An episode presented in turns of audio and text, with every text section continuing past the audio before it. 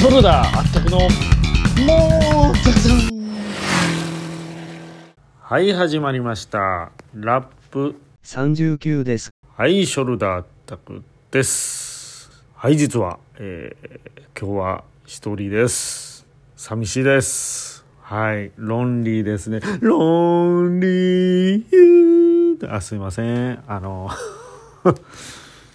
エルビス。エルビスがね。はい降臨してきましたけども。はい。まあねえーまあいろいろ諸事情がございまして。まあずっとじゃないんですけど、まあ、今回、えーまあ一人で収録ということで。えーまあね一人で走るってことはまあタイムアタックかなと思いましてね。まあタイムアタックしかないんで。まああタイムアタック会というタイトルをね、付けさせてもらったんですけれども、はい、えー、何の話しようかなって全くノープランでこれ話してるんですけども、うーん、まあね、この間のね、合同収録とかでしたら、まあ、土井自然さん、車好きで、まあ、バイクがお嫌いということでね、まあ、あね、土井自然さんと撮るときは、まあ、バイクの話とかしないようにしてまして、まあね、マークは、まあ、どっちゃでもいけるんで、えーその辺はね、まあ、関係なく話したりしてるんですけれども、まあ、一番好きな乗り物っていう意味で話させてもらうと、やっぱまあ、今はやっぱりバイクですかね。はい。えー、ね、バイクね。ねもう寒いんですよね、この時期ね。まあ今はね、あのー高機能なヒートテックね、超極暖とかありますけども、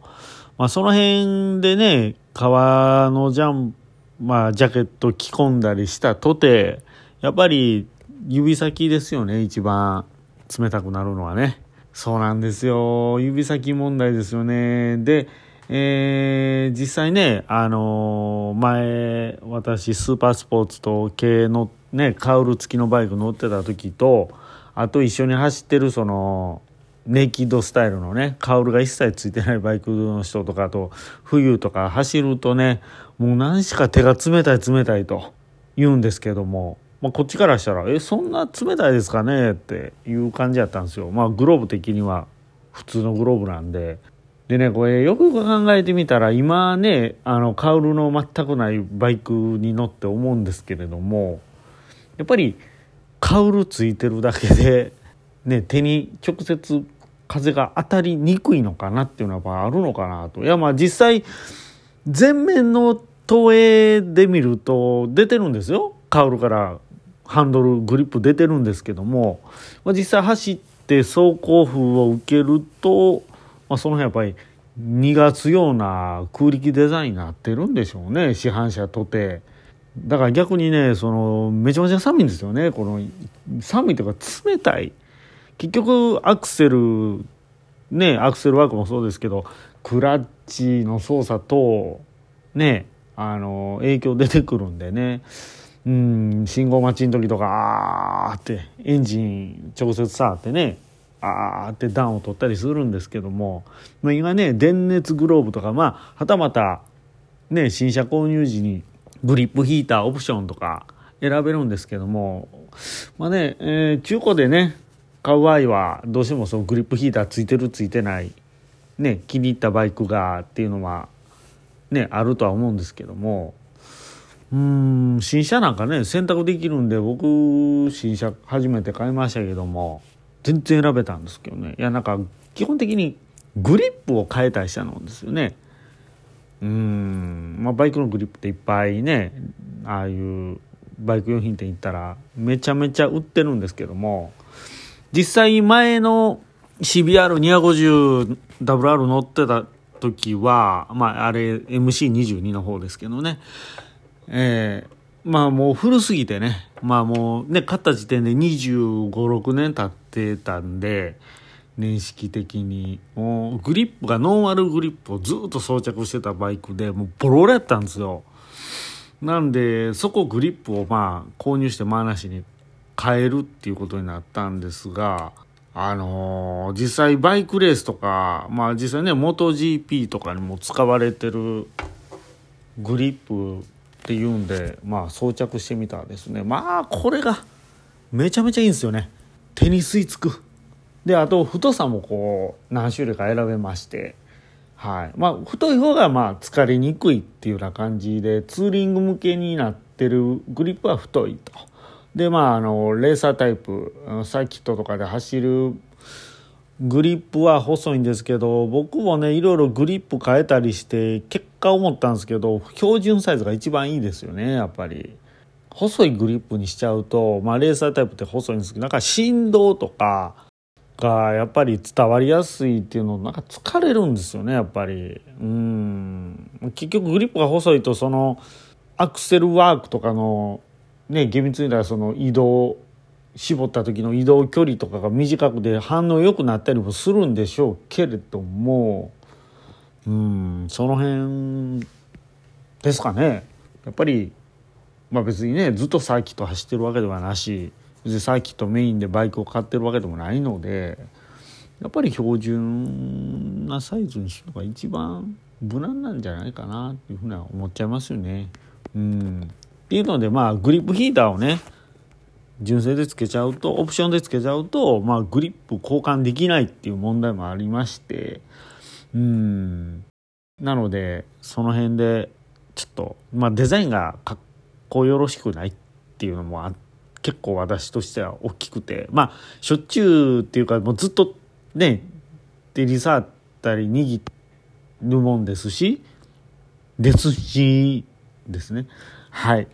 えー、まあ視界にもね一番入るものなのでうんまあ特にですけどなんかセパハンの場合はなんか視界によく入りますよね。別にそのアップハンでね Z900RS みたいにものすごい幅広とかでしたら全然そのグリップとかあんまり逆に気にはならないんですけども。うん。あとね吸い付きがいい分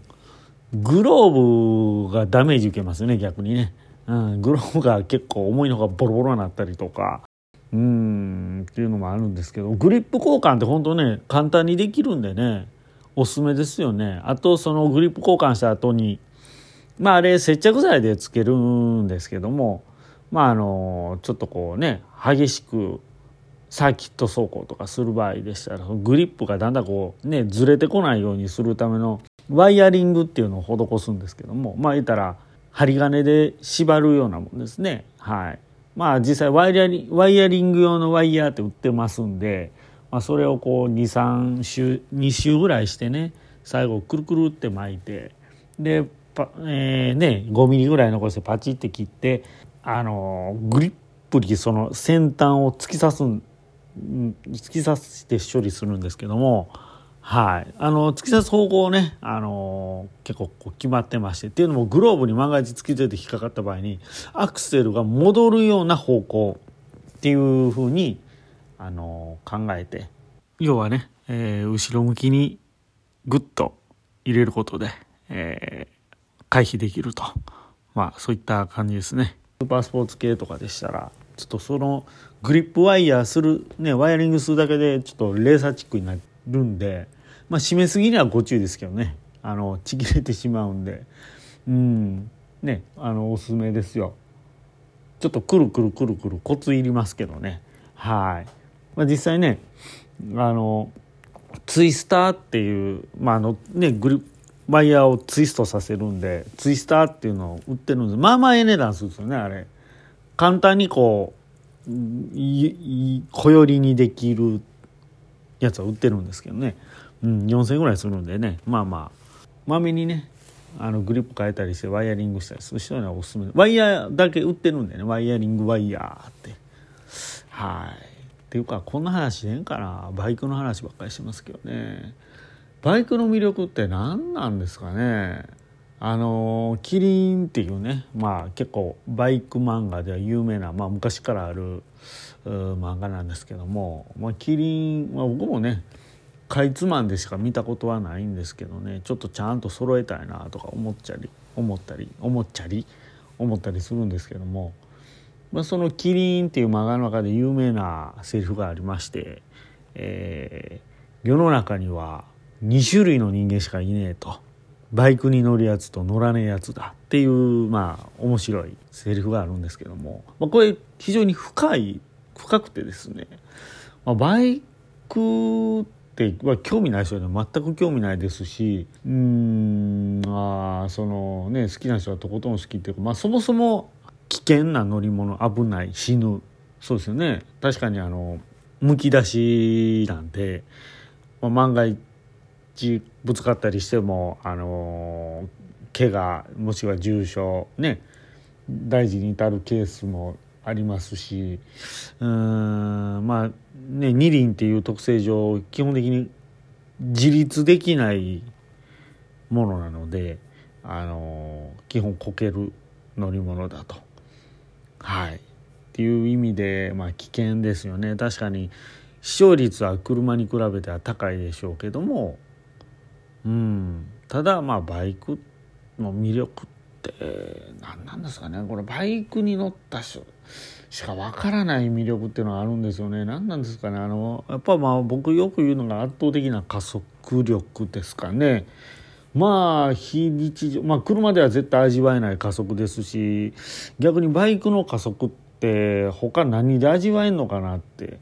飛行機の離陸の時ってあれすごい加速時かかるじゃないですか。あの景色が斜めに見えるぐらい。まああそこまではいかないにしてもまあでもあれに近いもんがありますよね。うん、そういうのをちょっと身近に簡単に特別感なく味わえるのってやっぱそうバイクの魅力ってそこなんじゃないですかね。やっぱりまあ風を感じたりね空気感匂いを感じながら走れるっていうのもまあそのバイクの魅力ですよね。オープンカーでもそういうのは味わえるかもしれないですけども。うんまあねまあフォーミュラーとかで中入れフロントガラスがついてますんでね。どうしてもどうなんでしょう。バイクみたいにこうダイレクトに風を受けるっていうことはないのかな。よくねワンちゃんとかがあの車に乗せてもらって、えー、顔出してね気持ちよさそうにしてもらう、まあ、あれに近いもんはあるのかなっていうのはありますよね。うん。